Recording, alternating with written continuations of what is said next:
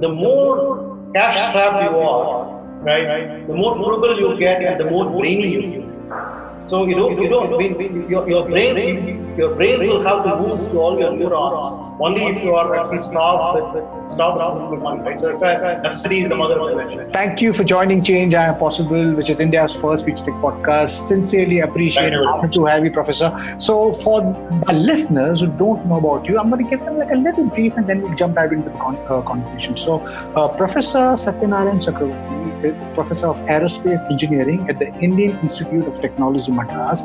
He has served as a postdoctoral fellow at Georgia Tech. Professor Chakravarthy's interest lies in the field of energy and combustion. He has over 75 publications in international journals and over 230 papers in international and national conferences. He has won the Young Engineer Award from the Indian National uh, Academy of Engineering, Young Faculty Recognition Award from IIT Madras, DRDO Academic Excellence Award, Dalmia HEMSI uh, ACH REM Award in the High Energy Materials.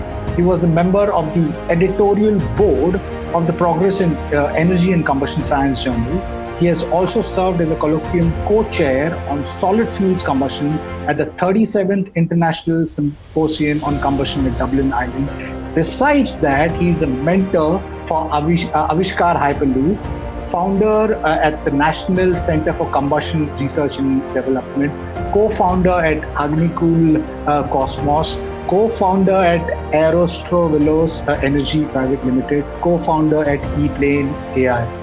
Uh, really a pleasure and honor to have you, uh, Professor. So, so let's start with COVID. You know, I mean, uh, uh, from my vantage point of view, because I've invested in ARD I see a, a, fundamental change because of COVID, and I think it's it's disrupted the education industry. Industry like the the education industry, which is you know a rote learning education industry, has been on a slow decline, and and then you see that uh, at the same point. Uh, we have uh, you know internet which is full of education free moocs right massive open online courses which is available free uh, online. So somehow I, I, feel that the internet is the new teacher and there's so much education. What stops us is our desire intent. What do you think education has been fundamentally, completely changed and disrupted by COVID? And if it has, what would you like the new to be implemented in, in the future of education? Fine. That's a huge question. Okay, basically, what I think is COVID has essentially accelerated a lot of things that would have probably taken about five to 10 years to happen. Right. right. And, and all of that has kind of started happening in about five months right now. Okay. So let's actually think about this. The, we are actually dealing with uh, students who are classified as millennials, right? So how do these millennials, I mean, the millennials essentially are characterized by uh, ubiquitous availability of internet, uh, very good uh, bandwidth, a uh, lot of information, and so on. So, how would a millennial basically look at um, teaching, right? So, if uh, you mentioned rote learning, so uh, let's start with actually rote teaching. Fundamentally, what's been happening all these years, maybe centuries, is uh, um, education has been more uh, teacher teaching centric. So a, a, professor or a lecturer or a teacher would uh, come to the classroom and uh, he or she would uh, deliver content, and uh, students are sitting in front and they would just absorb. They may ask questions or they may not ask questions, and if they ask questions, the teacher may answer or may not answer. And if he or she answers, it may be correct or it may be incorrect. We don't know, right? So, I mean, all of these things actually are a, a, problem with the internet too. Like you can't get like reliable, so-called reliable information uh, on the internet and, and, and so on. But uh, fundamentally, it's like, you know, if you're a, a, a student in some corner of the globe, uh, you are uh, kind of stuck with a particular person to be the one that teaches you something. And then your content, uh, he, he or she is your content provider, and you would uh, have to take that, right? So you don't really have a choice. Now, what has happened is, in the, I mean, this is even before COVID. As you said, there are a lot, lot of this MOOCs and uh, online material.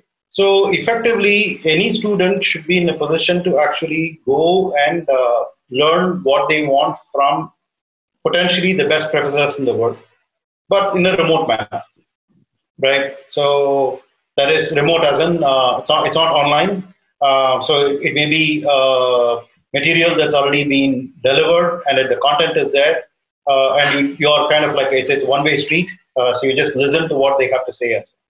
Now this has now become like the norm. Uh, today, online classes are the norm, thanks to COVID, right?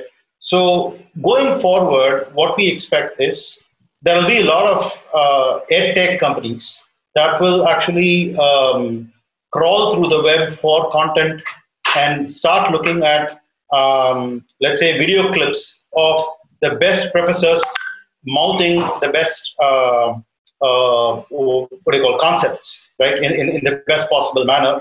Uh, and it's, it's possible that there could be a lot of AI that got, get, gets into it in order to actually even down select which clipping is better than the other in terms of viewerships and uh, ratings and all of that stuff, right?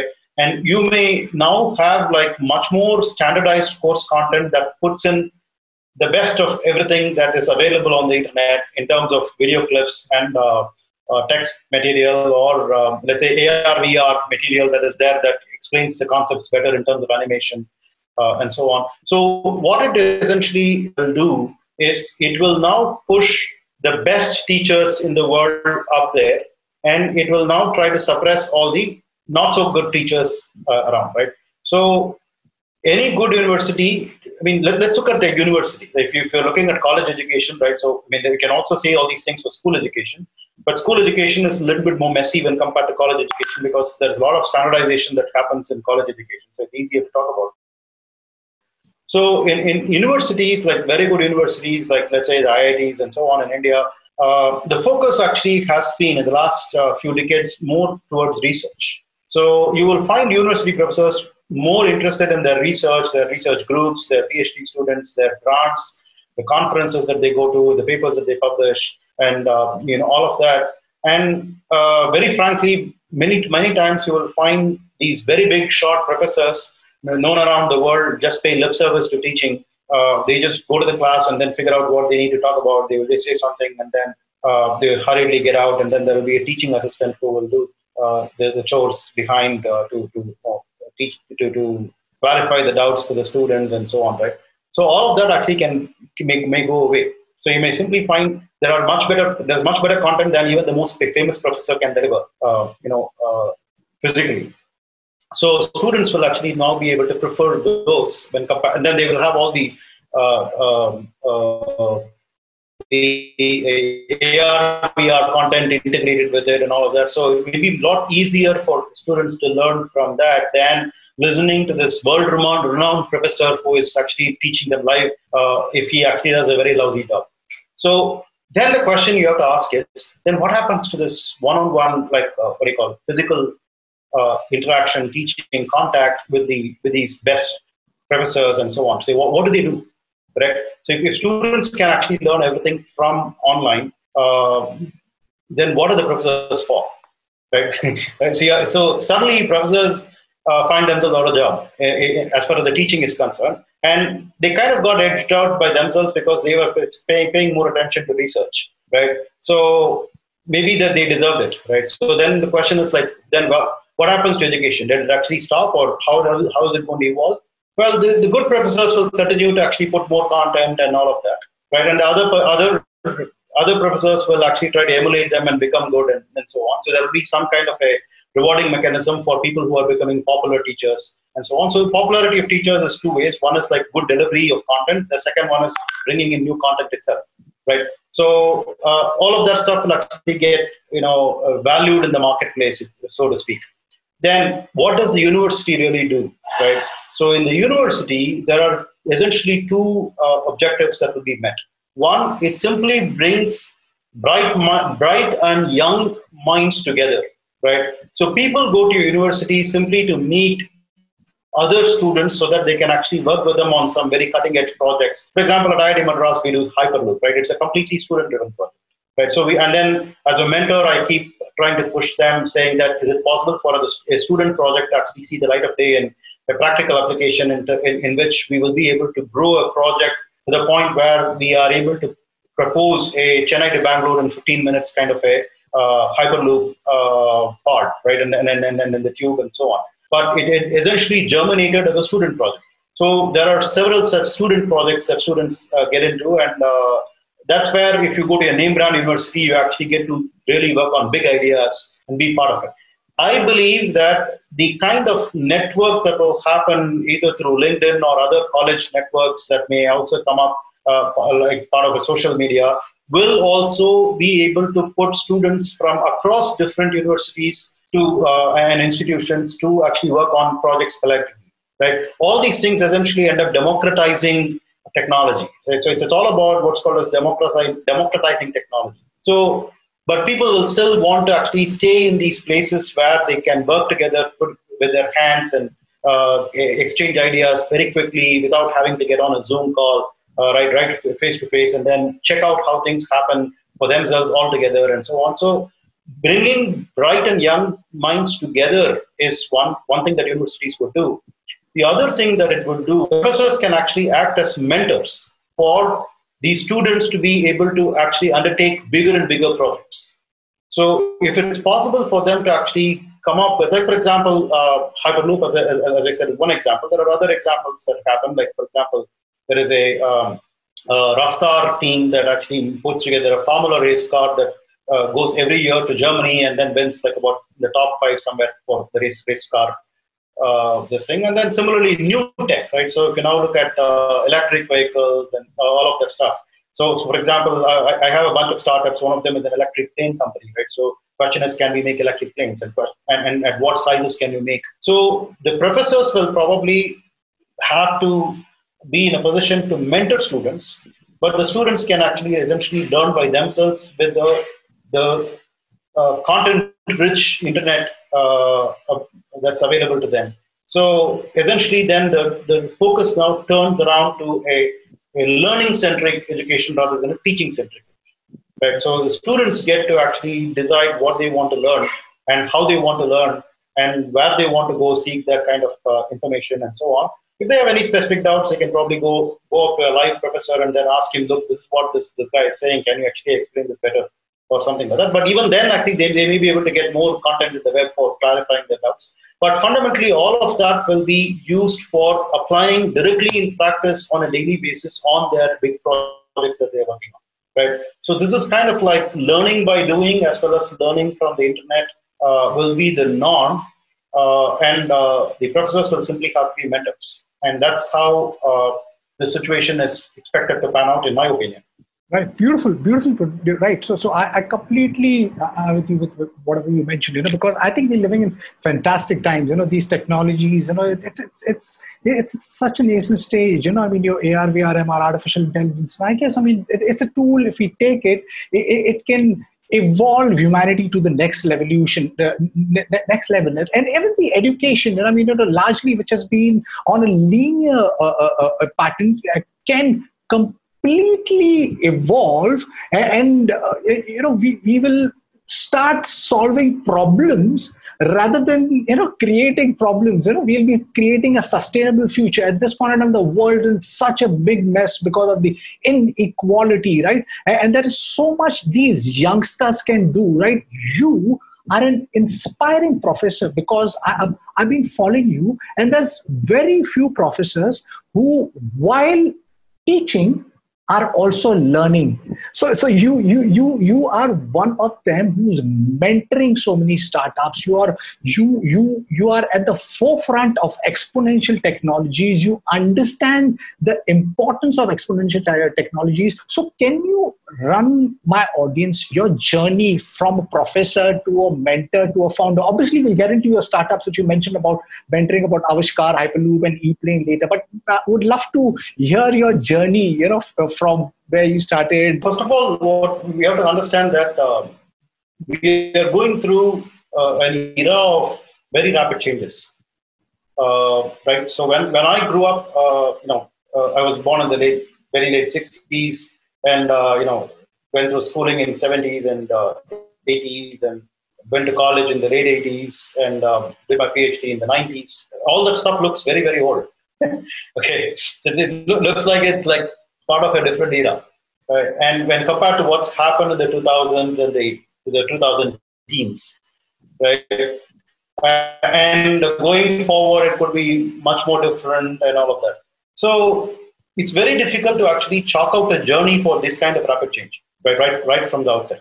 My, uh, I guess it's kind of like a temperament or whatever it is, right? So uh, many times I actually, if I think back, I kind of come across in some sense like uh, this uh, the character in this movie Forrest Gump, right, where you have a goal and then you just keep going at it, right? So, for example, you know, when, when, when I was uh, uh my uh, in my undergrad, I was like a class topper. Um, and I went to Georgia Tech for doing my PhD. I chose to specifically work with uh, this person, my advisor, that is who was at that time the oldest rocket scientist in the world, right? and, and, and the best one, very acclaimed internationally. I remember still a South Korean uh, tourist to Atlanta actually dropped by Georgia Tech with my advisor's office and took a picture with him. okay, so it was like a celebrity that way uh, for, for the aerospace uh, rocket people, right? But he was already 70 years old. And then the, the student who was actually leaving him told me uh, he had a heart attack at 52 and uh, you want to be making sure that he's alive when you finish your PhD. So I just tried to get my master's and PhD in four years straight from my bachelor's. I worked like so hard to actually make make that happen, right? And then uh, I had already decided that I wanted to come back to teach exactly at this particular place I'm teaching for the last 23 years. I had, I had decided my my not only my job but also my employer so I had to actually target my employer to make sure that he would actually pick me up when I'm ready. And they said that we need to have a postdoc experience. So I actually went and got a postdoc experience. So it's like everything, like, you know, just do what it takes to get there. And similarly, if you now look at after getting here in, in about 10 years, I actually went through my assistant professor, professor, know, associate professor, professor, all of that stuff. And once that's done, uh, so what next, right? So you're, you're like you're, you're a full professor when you're 40 years old, and then you have like another 25 years of you know uh, uh, career to you know go through as a professor. What next? And then that's when the National Center for Combustion R&D happened, which is a fairly huge exercise. So cumulatively, since about 2012 to now, we have uh, been able to attract about 30 million dollars worth of research funding. Uh, uh, so that's been a significant amount of time that I have put in in developing a huge combustion center. And that's when the irony struck, right? So by 2016, there were two ironies about it. One is like we were developing innovations in the combustion center as mandated by the funding agency. And then we suddenly find that we are uh, actually stuck with very, very big organizations and companies to which we to push this uh, tech if, if this has to see the light of day. And uh, these big companies uh, may, may, not be able to actually absorb because they are already committed to what they're doing. They have put in their millions of dollars of uh, investment in what they're doing for the next five years, ten years. They think that they are the ones who are driving innovation, and they will tell us what they, we should be uh, looking at and convey to the students. It's not a two-way street. So we can't go back and tell them innovations and so on. So that's when we started saying, let's actually look at startups to, uh, you know, see if we can push these innovations. But that's when I had to then realize startups is not a joke, right? It's not, it's not, it's not simple if you now have to actually put, push technological innovations, they have to be uh, built around, uh, there should be products that are built around those technologies, right? And we can't develop products that are of the order of like uh, aircraft engines as big as that. We can't, we can't actually suddenly uh, start up a GE, for example, right? So we have to start small. We have to start with small products, right?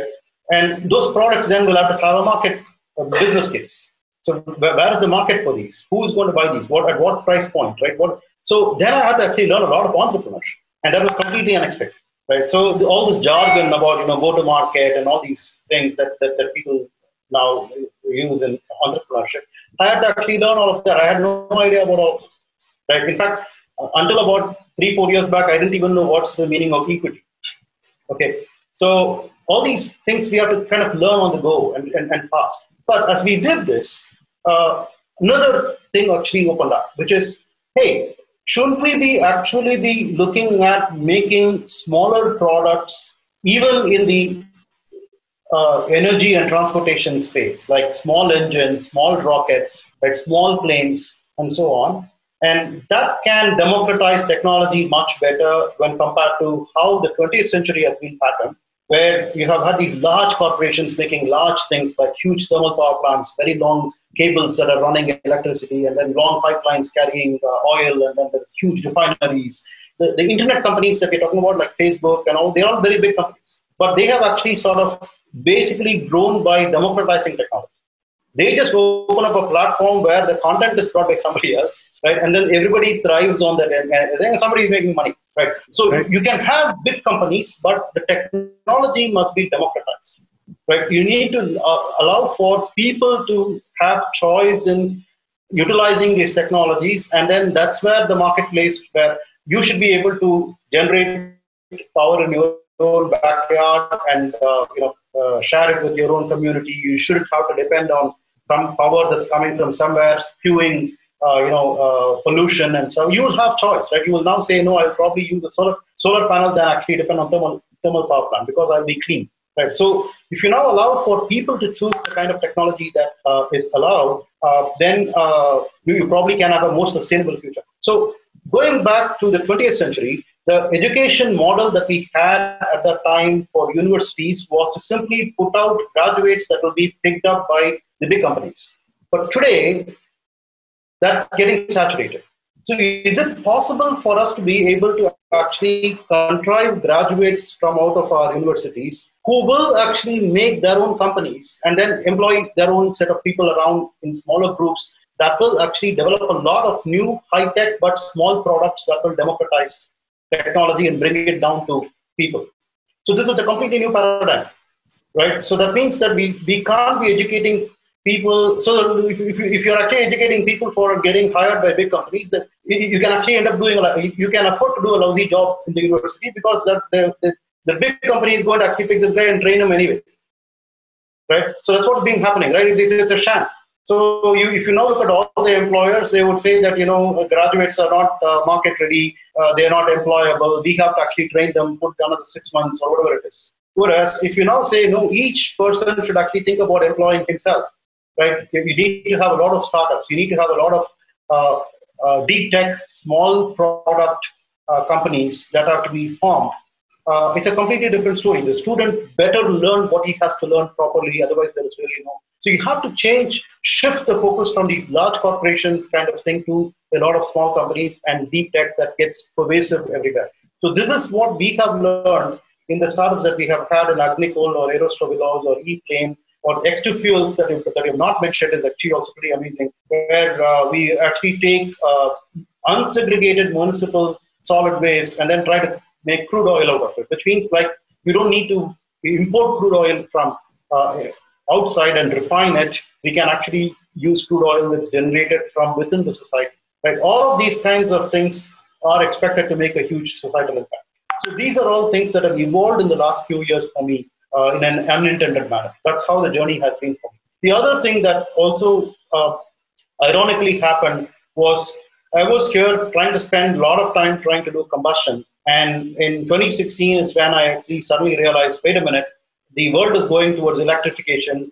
If I actually miss that bus, I think I'm going to be a museum piece. So is it not possible for me to actually jump on that bandwagon? And most of the people were actually thinking about electric vehicles. Uh, so I said, how about actually electric aircraft? And that's when I started uh, learning about electric aircraft. And as you rightly said, one of the tricks that good professors play is if they want to learn something, they actually offer to teach it right? And it's kind of like a gamble that we play. It's, it's, it's an elective course, so it's okay. We can learn. We can get the students to learn along with us. Uh, and I did actually learn about electric propulsion monocored a full-fledged semester-long course uh, on it for the first time uh, in the world. So again, uh, and, and that was actually the, uh, what should I say, the, foundation for my company. So this is how all these things have uh, worked together for me in the last, and, and, and sure enough, the last few years I've been seeing a lot more rapid changes with me than what has happened in the last 10, 20 years. Lovely, lovely. How cool is that? I mean, you know, you and, and you're smartly leveraging NCCRD's research work with the, into the startups, and, and that's that's the best best best possible uh, case scenario, right? So so can you uh, uh, you know talk to us about how your research work at the NCCRD, which is the world's largest combustion research center, uh, research center, right? So the research and the the advances of there, how are you leveraging in, in the startups? Uh, you know, fundamentally, the NCCRD actually to me stands for being able to think big.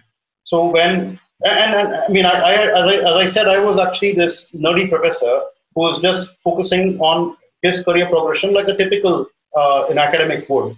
And that's when the opportunity of having to set up the combustion center came, and the government basically said, "Here is a lot of funding that you that, that we can give you, um, but put together a very credible proposal." And I was at the forefront of trying to get get a nice proposal done, and still we got a lot of flack because the proposal was still too nerdy and uh, the, the, the, government agency essentially said you need to be doing grand challenges in combustion that are of practical importance.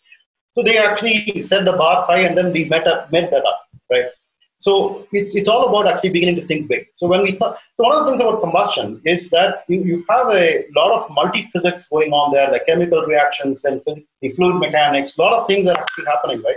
So typically engine companies will uh, whether it is uh, automobile engines or whether it's aircraft engines or any, any engines, they will not really look at academic research very seriously because you cannot scale them properly.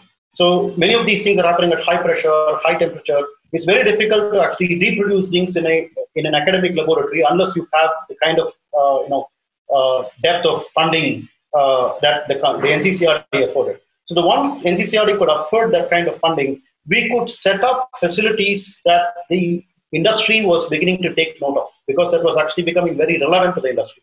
So what we could do now could be directly scaled uh, to industry level because we were doing more realistic conditions and realistic scales. So it was all about thinking big. And that's where when these innovations happened and then when we wanted to push them back to the industry, we, I felt that, you know, it's better to actually go through the startups. And that's where the Aerostrovilos startup actually uh, started. In fact, pretty much everything that we're doing obviously has a research bearing, right? So the Aerostrovilos um, has uh, the, the uh, lean direct injection technology that we developed that has gone into it. Agnikul is essentially using these 3D printed rockets, right, where we were actually testing uh, 3D printed combustors and burning uh, fuel over extended periods of time and um, newly newly uh, developed technology for 3D printing combustors with metal, right? And Agnikul essentially got uh, uh, got away uh, doing uh, in-kernel engines, whereas we were actually looking at some uh, engines and so on, right? So, but but the technology is essentially the same. You can you can essentially do the uh, the heat transfer calculations for the other material and uh, all of that. So, uh, so Agnikul essentially um, uh, got emboldened by the fact that we were doing the 3D printed combustor research, and they could then say, let's actually also try 3D printed rockets. So that is that is where the research was helping the center has actually helped in let them, letting them characterize their injectors, fuel injectors, and all of that because they had the facilities to do so. But um, it's not like what we did as a research was feeding into But at the same time, the other thing that happened on the E plane was um, my own research where I was moving away from combustion to electric planes, where we had started looking at uh, how to extend range of the uh, plane with uh, with electric planes or you know whatever it is. And then I also taught the course, as I said. So all of the learnings that I did as a professor was feeding into e-planes. Similarly, extractive fuels is actually the research that's being done by one of my colleagues in chemical engineering who is part of the NCCRD uh, on uh, trying to use waste for making uh, crude oil and all of that. So that all of that research essentially directly gets into um, these uh, startups. So what I'm currently thinking is it will be really nice if uh, I mean let's let's let's understand engineering research is all about engineering which, and engineering is all about products.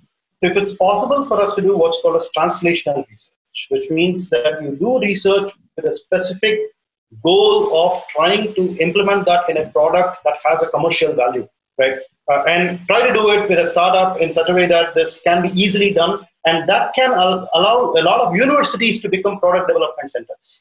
Uh, you don't have to actually go to a very big company in order to be able to produce big products anymore you, with 3D printing and uh, uh, you know AI stuff, you can do a lot at a small level and at a much more distributed level right? Internet of Things, you can pick data from everywhere and then synthesize all of that. A lot of things can be done in a uh, so my, my, way of actually looking at what is called a large scale is not doing big things anymore, like what uh, you know, like the typical uh, 20th century being an American century. You go to America, you'll see everything big, right?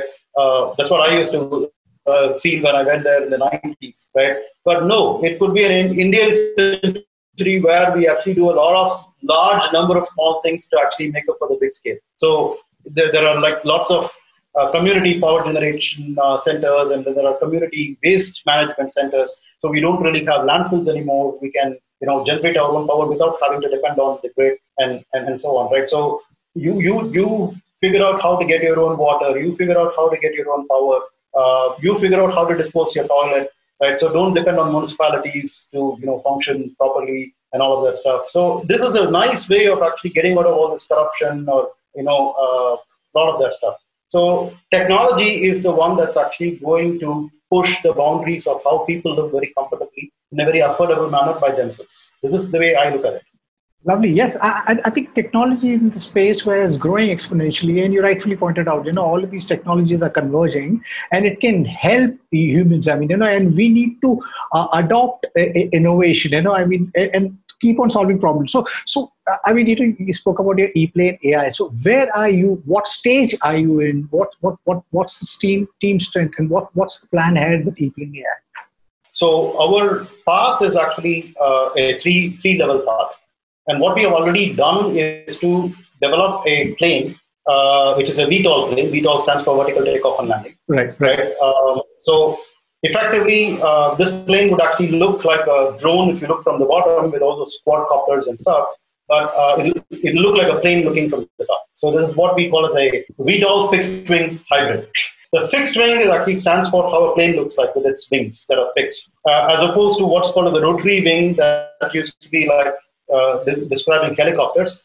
But today we have these multi-copters. It's not like a single helicopter blade that is uh, turning around. You have these multiple rotors that are uh, forming like a drone, right? And uh, that is basically facilitated by the fact that we are doing electric. So if you had a single combustion engine, like what you what we what we would have until now, uh, you will have a single shaft that would come out of it, and then that would turn a single propeller with a gearbox and stuff. Everything becomes very heavy it's very hard to miniaturize all of this. And then uh, a helicopter, for example, has this fairly large uh, rotor blade, and then it goes fat, fat, fat, fat, right? So it actually chops the air, and therefore it's called a chopper. It makes a lot of noise. Now, we want to see if we can take off vertically and land vertically in cities so that we can do air taxis. And we can essentially bring down the commute time uh, to down to about 10 minutes from anywhere to anywhere across any busy city. So that our, our goal here uh, or mission uh, in life, so to speak, is to eradicate traffic, right? So we just don't don't want anybody to get stuck in traffic at all, right? Which essentially means that they should be going from point to point, doorstep to doorstep in about 10 minutes, which means that they should be able to take off vertically and land vertically and so on, right? So this is going to be very difficult if you use helicopters because they will make a lot of noise, and that's going to cause a lot of noise pollution in an urban setting. So people have been extremely conscious about it, particularly in the West. And uh, so they try to reduce the, the, the, size of the rotor into a large number of smaller rotors. Again, it's kind of like the, uh, so in fact, the, the, the, term that I coined for this democratizing technology, making large number of small things instead of one big thing and all those things is what is called as defrastructure. So we, we essentially challenge the notion that we need to have large infrastructure for economic development, right? So a sustainable development can be attained by a completely different path called defrastructure. So, in some sense, what the noise reduction strategy in electric plane is to kind of defrastructurize the propulsion. That means you put a large number of small uh, rotors and have small motors that are connecting them and, and running them. Uh, and all you have to do is to run wires from the battery, right? And that is easier to do than actually having mechanical transmission of shaft power and all of that stuff. All of that is enabled in these um, rotors that are allowed for vertical takeoff like in drone. And then once you take up there, now if you were to actually continue with the drone, and that's possible. So you can actually have a cabin in which people can sit and then it can be attached to like one big drone with large number of rotors and so on. There are um, implementations of that kind uh, that have also come to the market now, right? what the problem with that is a helicopter as well as these distributed rotors for vertical takeoff, they are meant for primarily staying up in the air. And you need to have them run continuously all the time at full power in order to balance the weight. Whereas what we are talking about is to have wings. When if you now go forward, and you need to go at a fairly good speed now, if you, if you go forward, the wings can now start generating the lift like in a conventional plane and hold the plane up in the air as it moves forward. And the power that you're spending is only to overcome the wind resistance. And typically, the wind resistance is about a tenth of the weight of the aircraft itself. So it doesn't make sense for us to actually have these rotors operate all the time in order to hold the plane up and then go forward uh, in, a, in a very Herculean manner.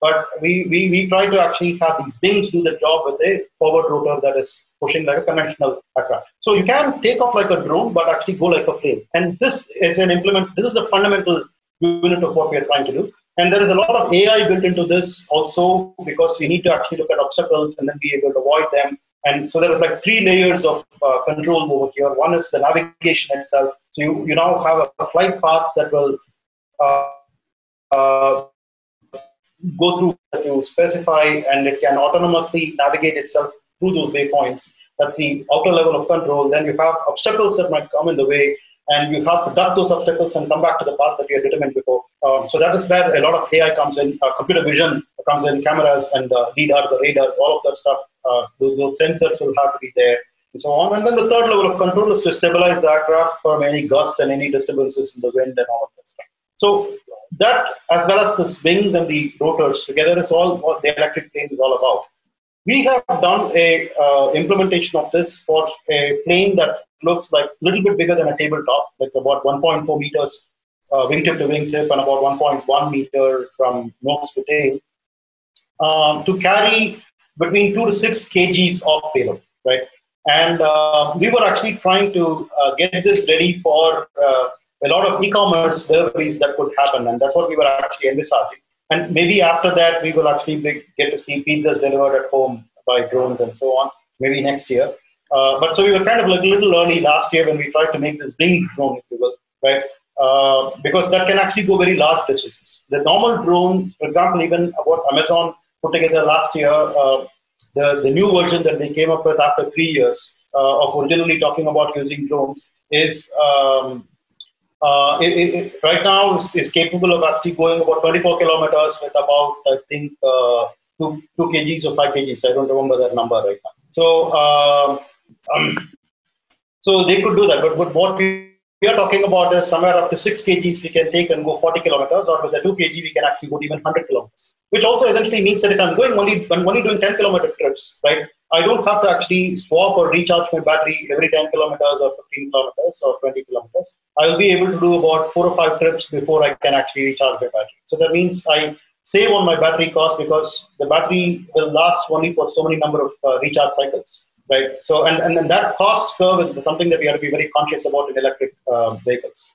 So we, we did this. The next thing that we are actually just about starting to do is the next level subscale version, which is a vehicle we call E50. Uh, the previous one we have just called E6, uh, going by the payload capacity. So the E50 is supposed to be able to take about 50 kg payload and uh, go about 200 kilometers now at a speed of kilometers per hour. And uh, so we now are looking at the next level, and this would be the size of a car. We expect like about three meter wingspan uh, and uh, a similar such nose to tail, nose to tail distance and so on. So that, that's again like a plane and here now we will actually be looking at engines that are more compact and also reducing noise uh, when compared to what uh, we, we, did with the uh, E6 with the naked propellers, like the, the, the drones. Uh, here it's not going to be drones, it's going to be uh, what's called as ducted fans that we want to uh, be developing. So this process of developing this has commenced and um, we expect to actually finish this by next April. That's our current plan. and then push it out uh, to flight tests and then certification and so on, and uh, look for markets where it can be deployed, uh, not necessarily not just in India but also abroad and so on. Uh, while there, we want to actually slowly ramp up our design for the two-seater uh, aircraft, which would again be the same configuration. So it's essentially a scaled up version. So you have the wings and these ducted fans, uh, maybe larger number of ducted fans to meet the thrust requirement for liftoff and forward flight. Sometime towards the later half of next year is when we will start uh, making the plane, fabricating that plane, the two-seater version. So we have to pay a lot of attention to the interiors now. You have a cabin with uh, two seats, and uh, initially we want to actually go for a piloted version, a human piloted version. So the pilot controls uh, what are the human factors that go with it, what are the certification requirements for that, as well as for the aircraft performance. Um, what, are, what are the redundancies that are required for a manned aircraft? Uh, and so on. So all of these things are we factored in, so that will take a little longer, and then we start fabricating it. So sometime in 2022, early 2022, hopefully if everything goes well, uh, is when we will actually start doing the flight test of that for certification. And there again, um, since we are actually working on all these smaller planes, they're all autonomously piloted.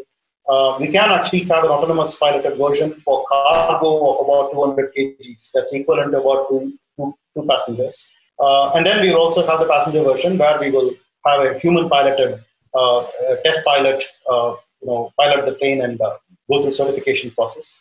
Uh, and then we will have to switch back to autonomous when certification agencies are confident enough, people are confident enough to get into a, a pilotless plane, so to speak, right? So no. there again, we said that we will actually have a two-seater for even a pilotless plane, so that uh, there is a psychological um, comfort that people have that they will have one more companion uh, in, the, in, the, plane. Uh, otherwise, it could have been a single-seater plane because if you look at most Uber rides, they are all like single-passenger rides, uh, Uber or Ola rides. Um, so likewise, we could actually have had uh, a single seater itself. Uh, in fact, one of the uh, Chinese uh, versions, they started with a single seater and now they're going to two seater. Right. Um, right. So we can actually have a human pilot. Uh, so, but we, we decided right from the beginning that uh, people may not be comfortable traveling alone, and therefore we actually look for two seats. That's how it is. Lovely. we, we, we, Lovely, lovely, super awesome. How cool is that? And I think it's the best way to start with delivery drones, and then you get into passenger aircraft. You know, like you mentioned, there's a Chinese company, I think Xpeng, who's who's looking at VTOLs. Uber. Uber has got a VTOL. Kitty Hawk has a VTOL. I never thought that somebody in India would be looking at a VTOL, and I'm so super, super excited for vertical takeoff uh, and landing uh, machine. And I think you know, rather than having autonomous vehicles, I mean, you know, we're working on the autonomous vehicle, which uh, is going to be pretty much difficult for the Indian roads to handle. I think uh, autonomous uh, aircraft, especially an electric plane, I think would be the future of transport. It, it, it could open up uh, the, the, the tra- transportation and, and I, I see that uh, as a beautiful future. Now, talking about transport, you know, you are also mentor for Avishkar uh, Hyperloop, right? So could, could you talk about Avishkar Hyperloop and do you see Avish, I mean, Hyperloop becoming a reality? You know, at this point in time in, uh, in Maharashtra, I think Virgin Hyperloop is talking to uh, the, the, Maharashtra government for, for the Bombay-Pune corridor and, and they, they're saying that they'll have a test, test track by 2025 and maybe like another five years they'll have a complete uh, uh, uh, Bombay to Pune corridor ready. When do you see Hyperloop becoming a reality, and what part or what role do you see Avishkar Hyperloop playing over there? Just to start by answering that by quoting Bill Gates, who is supposed to have said long back that uh, people um, over predict what's going to happen in two years, but grossly under predict what's going to happen in 10 years. So it's very difficult to actually see what will happen in 10 years. But that's exactly where the crux is. For kind of things that we are doing, we're always looking at a 10 year period to uh, bring a bring about a change. In fact, my approach is a lot of things that we're doing should actually change the way the next generation behaves with, re- with respect to technology. Right. So it's going to be a generational change that we have to bring in. So in this case of Hyperloop, we expect like about a 10 year period is when things can actually become a reality simply because you need to be able to run these vacuum ducts right over very long distances and so on. So that is, that is the pain. So in that sense, it's kind of like infrastructure intensive is what it would look like. But um, just like how you know, just like I have to dial back to the uh, the e-plane story, right? Uh, we have certain theses that are counterintuitive, and that's also true with Hyperloop. That's the reason why I'm kind of dialing back. So there are certain theses that are kind of very counterintuitive. For example, we think that passenger aircraft, which are air taxis, may be allowed uh, even earlier than delivery drones. Okay, and that's because helicopters today exist, and people would actually, and certification agencies as well as people would want a continuity in change, right? Whereas a lot of these small drones, they're okay for like uh, bedding photographs and all of that, but you know, for them to be crisscrossing the skies, because small ones are actually something a lot of people can put together very easily, right? So you will suddenly find the skies flooded with this, and you will have crashes, and then they come crashing on somebody's head, and so people will be a lot more cautious. So you will find that man, I mean, people carrying uh, vehicles uh, can be far fewer because they can actually do the trip in 10 minutes what is going to take you an hour or hour and a half in Bangalore, right? So that means like uh, eh, eh, on the whole about 100, 100 e-planes can actually do the job of about 1,000 taxis. Right. So you, you, see the point. That means like the crowd, the the the, the uh, cities, the skies won't be crowded, and uh, it would be a lot easier for them to actually implement that when compared to drones. That is one counterintuitive stuff, right? The second counterintuitive stuff is it's it's probably a lot easier to actually bring in autonomous planes when compared to uh, autonomous cars because autonomous cars face a lot more hurdle right when compared to autonomous planes in the sky you can have several layers of uh, you know uh, uh corridors air corridors and all of that to differentiate them and so on right so of course you know we were, there's a lot more safety consciousness in in there and then if you're able to meet those safety standards bingo right you, you got we can actually go forward uh, with that. So these are all very, very And the other counterintuitive that you pointed out, right? So India is actually a nice place for us to actually bring in these technologies because this is where the pain point is actually the most, right? So you might find that Indians actually start flying a lot more when compared to other people, right? So this, this, this could be quite counterintuitive if you're able to bring the price point uh, you know, appropriately.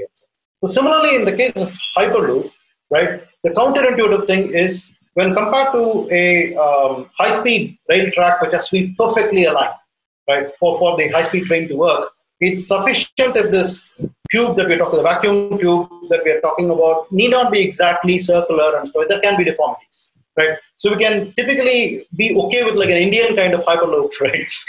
uh, duck, and that'll be okay because the, the vehicle is not going to touch any of these things. It's actually levitating. Right? right? So if it is levitating and then it's kind of like doing a little bit this way, that way, it's okay. Of course, going at a very high speed right? So you want to make sure that it doesn't really crash, but there is a levitation that's making sure that's happening. It's not going to go hit the roof. It's not going to go hit the sides. There are guides that, that do this. So it's okay if this tube is not like very, very perfect. Okay. So that way it will not be as much of an infrastructure um, intensive thing as, uh, let's say, high speed rail track. That said, you still have to actually put them. Like if you have to go from Chennai to Bangalore or Bangalore to Bombay or something, you have to have these tracks. You have to worry about how this turning happens at these very high speeds and all of those things. So those things have to be perfected. So when uh, Elon Musk, for example, uh, uh, in SpaceX, right, when they were running this competition for about three, four years, um, they stopped it. They stopped it last year, even before the pandemic. And they basically said that they are actually trying to increase the track length from one mile to something like 10 miles. So they're actually trying to find some 10 mile long uh, uh, uh, track where they would put this thing and so on. I don't know if they're going to resume the competition based on that and so on. I understand they would. So the competition actually got disrupted. So while there, uh, there was like uh, some Arizona University um, uh, that was actually trying to run a competition, but they were not having any duct and all of that. So they said they would just do a, a rail in which you could have a pod run on wheels, which I said that they're going to do that, we can do it ourselves. So we were actually just before the pandemic, by about February 28th or so, we were actually putting out a global competition at IIT Madras. Okay, uh, like what the Arizona State University was doing, or University of Arizona, I don't know, right? So they, they, they were doing, right? And our goal is to see if we can actually do at least what of uh, half of what SpaceX has done, which means that we have a duct, we have we have a vacuum tube, and we bring people with different pods and, and uh, you know allow for them to raise and all of that stuff. It's, it's, it's one of the things. The second thing is that gives us like a nice test bed for us to test a lot of technologies in about a half a kilometer track. But the problem with that is, and that, that's something that we can actually manage in our, in our uh, you know, we have a satellite campus where there is some space for about half a kilometer at a stretch where we could manage this. But uh, that's not going to actually let us reach top speeds because we have to decelerate before you reach there. Reach there. So if we are able to show that, then we can actually get a lot of interest. Already there is a lot of interest from a lot of big companies, right? Like uh, like uh, uh, uh steel companies, um, uh, automotive companies, uh, construction companies. A lot of them actually are coming behind us saying, "Is it possible for us to, you know, sponsor something or whatever it is?" Right? So we could actually gather all of them, maybe form an industry academia consortium, go to the government, get some funding, so that we can actually do a 10 kilometer track. And while there, we can also try to partner with any of those other world players who are into this Maharashtra project, for example, right? Uh, and so on. So why would we do that? Because it's collaboration is always easy, so that we can actually cut down the time it takes for development. But one of the key things that we have to understand that we have leveraged in Agnikul, for example, is Indian tech. So when you when Indians develop this tech, it actually can be done at a very dirt cheap level, right? Uh, so we want to actually bring down the cost of development of Hyperloop so that it becomes very affordable. And we have benchmarked the costs that we have projected against what are the global benchmarks on Hyperloop, and we are uh, certainly a shade cheaper when compared to what uh, we, we have confidence that we can actually do this significantly cheaper when compared to others. So either by collaboration instead of competition that would be preferred, or at least we or we should be in a position to actually put out our own technology when compared to others uh, in an extremely competitively priced manner. Uh, for a 10 kilometer ride as a demonstration like what they are actually doing in Maharashtra. Uh, and uh, then progressively now get into a project where you would actually connect Chennai and Bangalore in 15 minutes, kind of thing, right? right. So this is uh, this is the roadmap that we have. The question we're not sure in this pandemic situation is how long this will this roadmap will take. I think we can probably get there in about five years to get to the full scale uh, implementation between two cities. Uh, the, the, all the what, what do you mean like the, the, the half a kilometer and the 10 kilometer all of that can be done within five years and we can have a blueprint ready for launching the full project for at least one pair of cities uh, in about five years that's mm-hmm. that's very um, uh, tangible to think about uh, but the actual project which will carry people will probably start in five years and then the construction should take another whatever time it takes maybe another five years or so for, for people to start writing. That's where I'm saying it should take, take 10 years. That, that's the kind of outlook we have. Lovely, lovely. So, so you've been one of the pioneers when, when it comes to combustion. So, how is Agnikul and ISRO or ISRO leveraging that? You know, because at this point in time, you, you see that there's a global space race, right? You know, I mean, uh, soon I, I, think that the space economy is going to be somewhere around a trillion dollar business, right? And, and you know, it, it's it's not just for exploration. You know, there people are actually looking at like you know getting some money because there's mining resources uh, uh, available over there. Plus, besides that, there's this Amazon, SpaceX, OneWeb even Apple is jumping onto the bandwagon because they are flooding the sky with satellites you know. So there's this huge huge business opportunity. So yeah talk to us a little bit about agnikul and what what, what are you doing here? So agnikul agnikul is again exemplifying uh, defrastructure in many ways right? So if you look at the space race of the 20th century it was between nations right? And and primarily uh, it was all about like setting an altitude record. Like go go to the moon one off maybe about like let's say three four sorties uh, and then say okay we have been there done that uh, kind of thing. And course the russians took it quite seriously and then set up a space station uh, ahead of uh, everybody else and they had like a lot of experience doing that.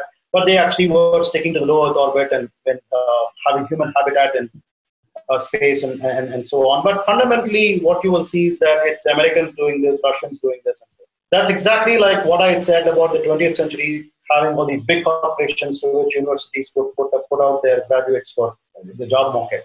That's changing now. We are now basically saying that everybody should actually create their own job. That's what I'm, I'm, I'm trying to push. So that's exactly where it's no longer like a nation specific space race.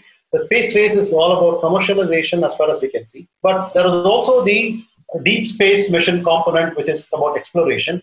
And even there, you actually find quite a few private companies, particularly even startups, are getting interested. And then there are these uh, fairly uh, ultra high, high net worth individuals who are interested in putting in money uh, in them, like Jeff Bezos has his own company, or, uh, uh, or, or, all of the other people who are having big, uh, big deep pockets essentially can put in money for even deep, deep space. Now, the interesting thing is, ISRO, for example, has been working with IIT Madras for their research for a very long time. And similarly, they have been working with private companies for a very long time. ISRO is a fantastic example of how to leverage everything that's available to tap and uh, use it. So they are actually a fairly nimble and uh, frugal organization. In fact, I believe, I think I've said this in, uh, in a TED talk before as well, that uh, ISRO has been practicing frugal engineering long before Tata came up with Nano and you know made frugal engineering uh, a, a buzzword. Uh, and what we are now talking about is people like Agnikul trying to actually make space access even more frugal, right? And that's primarily made by things like 3D printing. If you're now able to actually do 3D printed rockets, and here again, starting small is actually very useful, right? So if you look at when Agnikul started about two, three years back, uh, the build volume for uh, you know uh, doing a 3D printed uh, metal was of the order of about uh, I think a, quarter meter cube was something that was very common, was just about coming there, but half a meter cube was not something that was unheard of. So they configured their rockets to actually fit that kind of a build volume. But today we are now looking at build volumes that are like three fourths meter cube being commonplace and one meter cube becoming something that's not unheard of. So they can easily scale this particular rocket that they have, uh, the, the rocket engine, that they will now sort of copy paste and cluster right, in a modular manner and configure the entire rocket for the particular payload. So one of the things that we have been able to actually achieve with these liquid rockets is a very flat cost curve that is very hard for anybody in the competition to beat. What that really means is we are uh, we are configuring the rocket for a 100 kg payload to go to lower orbits, right? Now, if you look at how rockets have built, like let's say, for example, if followed ISRO, right, in their own history, they started with an SLV, which was capable of carrying a, one, a 40 kg payload to low Earth orbit. Then they did the ASLV by actually putting the the uh, the uh, the first stage. They just copy pasted. Uh, you know, copy paste, of course, is like more modern jargon and compared to that, those times. it's not exactly copy paste, right? So, uh, they, they, they put two, two, two strap-ons to actually increase the lift-off thrust so that they could put a 160 kg payload. That was the ASLV. And these actually became the strap-ons for the PSLV. Now you have the six strap-ons of a PSLV are essentially the first stage of the ASLV or the PSLV. So then the rocket essentially became big. So it's like what was like a, a Raptor now became a T-Rex, right? So that's a, that's the way they actually grew. Um, so it's sort of easy for us to think about growing a rocket in size, adding more and more of the elements around. What we are talking about is subtracting the rocket. From the 100 kg payload, if you know, is it not possible for us to actually remove uh, these engines and then get smaller clusters to work with and also tailor the amount of propellant that you're going to take so that we will be able to actually take a 30 kg payload without them having to wait for another three more such satellites to come and you know uh, be put in the uh, payload bay right? I should be able to actually offer the same price point on a per kg basis for the dollars that i'm charging for the 30 kg satellite guy as much as the 100 kg satellite or I'll be going at a loss, right? So try tightening the business case and trying to configure the rocket and also launching it from a mobile launch uh, pedestal, which can be now configured. All I need is a barren ground. For example, today IN-SPACe has come up and then uh, ISRO is essentially offering their launch port for us to launch, but not necessarily a launch pad because um, they, they would essentially say our launch pods are actually configured for our launch vehicles, right? So we are launching PSLV and GSLV Mark II and GSLV Mark III now, and we are going bigger. And of course, they have a small satellite launch vehicle, which is a solid rocket, completely all solids uh, rocket. This thing, and then they are actually trying to come up with a launch port uh, in, in, somewhere deep uh, south in Tamil Nadu, right? But they will not have liquid propellant storage uh, facilities and all of that stuff out there.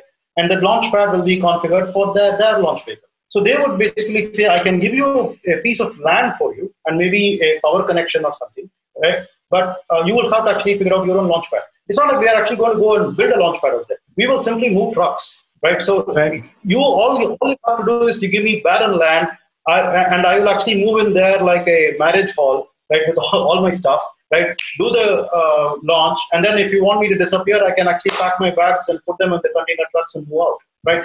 That level of nimbleness is something that is, is, is now coming to you. That is where we are talking about this democratizing technology and all, right? That means you tell me that you have a satellite that I have to launch, which is either 30 kg or 40 kg, 50, 60, whatever number, I will be able to actually charge you the same rate on a per dollar base, per kg basis, right?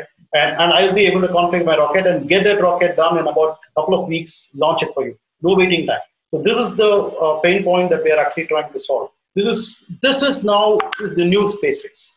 How to simplify access to space is actually the new race that we're talking about. Right. This has got nothing to do with nations, nothing to do with uh, nationalities and stuff. And this will actually penetrate to deep space missions too. So we have, we are already working on technologies to go to the moon, okay, and and do it very very cheaply.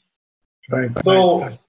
that's where you know the the. Uh, I'm, I'm actually pretty happy that we are sitting in India because India has a very good brand name for space, thanks to ISRO, and that exists in this country for us to be able to actually come up with tech that is superior and the best in the world, and we can actually stand a good chance in terms of making a good business case. So it's not about national pride or achieving some scientific goals and all of that. So we will actually make business case in our Right, right, right. How, how cool is that? And, and, and you know, I, I'm so enjoying this conversation because I see the passion in you. You are mentoring these really bold and audacious startups. You know, a, a problem with India is, you know, with the investors, I see that they are investing in startups with the low hanging fruits. While as you, when I'm having a conversation with you, I'm getting a little lost because you have your hands full. You have a hands in Avishkar Hyperloop. You have a hand Agnikul. You have a hand full, full with uh, your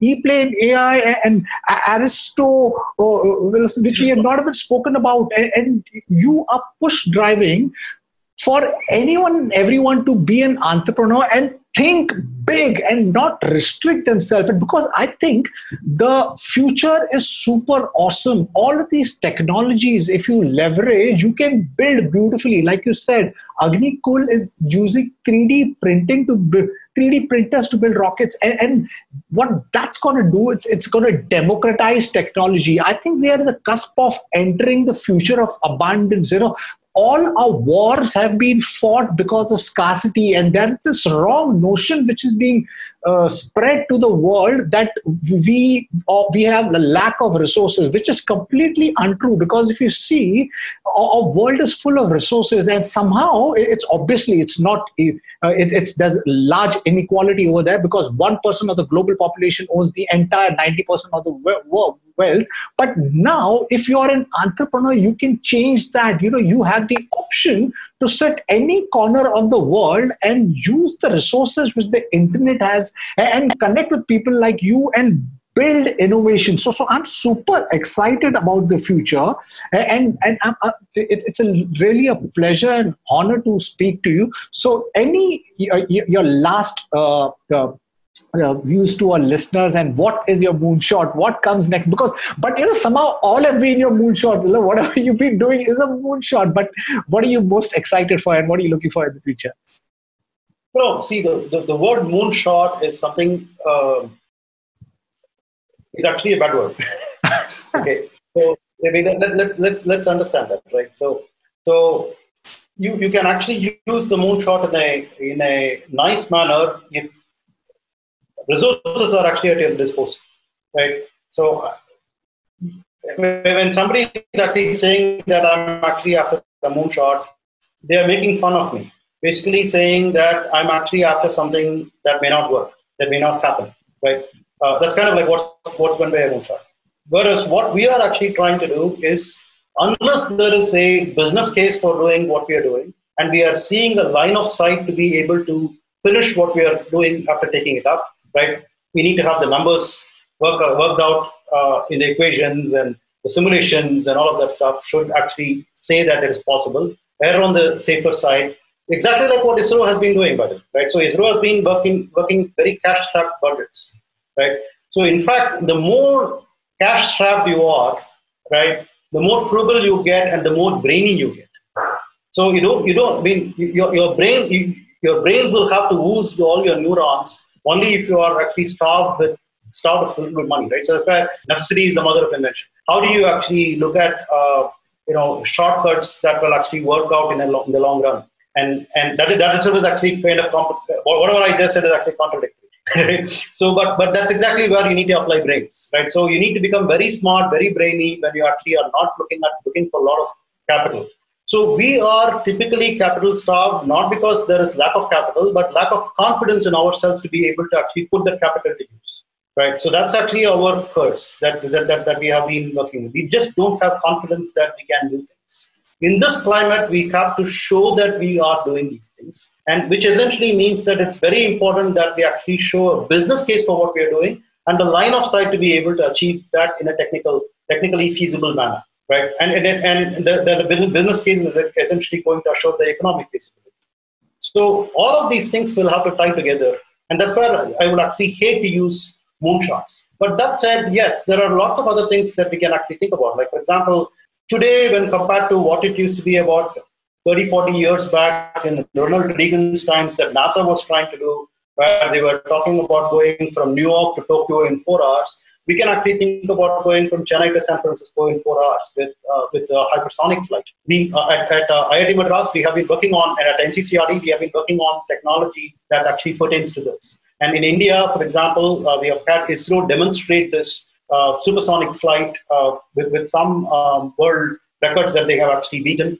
Uh, and similarly, DRDO has their own, uh, you know, such work that they have done with liquid liquid fuels, right, where they have shown prolonged duration. I think they'll probably do a flight test very soon as well, and so on. So the, the technological expertise actually is available in the country, including IIT Madras, where we have done these kinds of things. And there is a, a far more development that has happened in the last uh, 30, 40 years in this in this realm. So one of the next things that we should probably be looking at is how is it possible for us to go from Chennai to uh, San Francisco in four hours? That could be like the next big thing that they want to work on. So fundamentally, you know, in, in COVID, coming back to COVID, right, what has it really taught us? It essentially has demolished distances, right? People can actually talk to each other across any distances. They don't need to travel. So it's a huge challenge to transportation itself right? So people can actually ask the question, why is this guy actually breaking his head for all this e-plane or this, uh, you know, uh, going from one place to the other in 10 minutes or going from one city to the other in 15 minutes,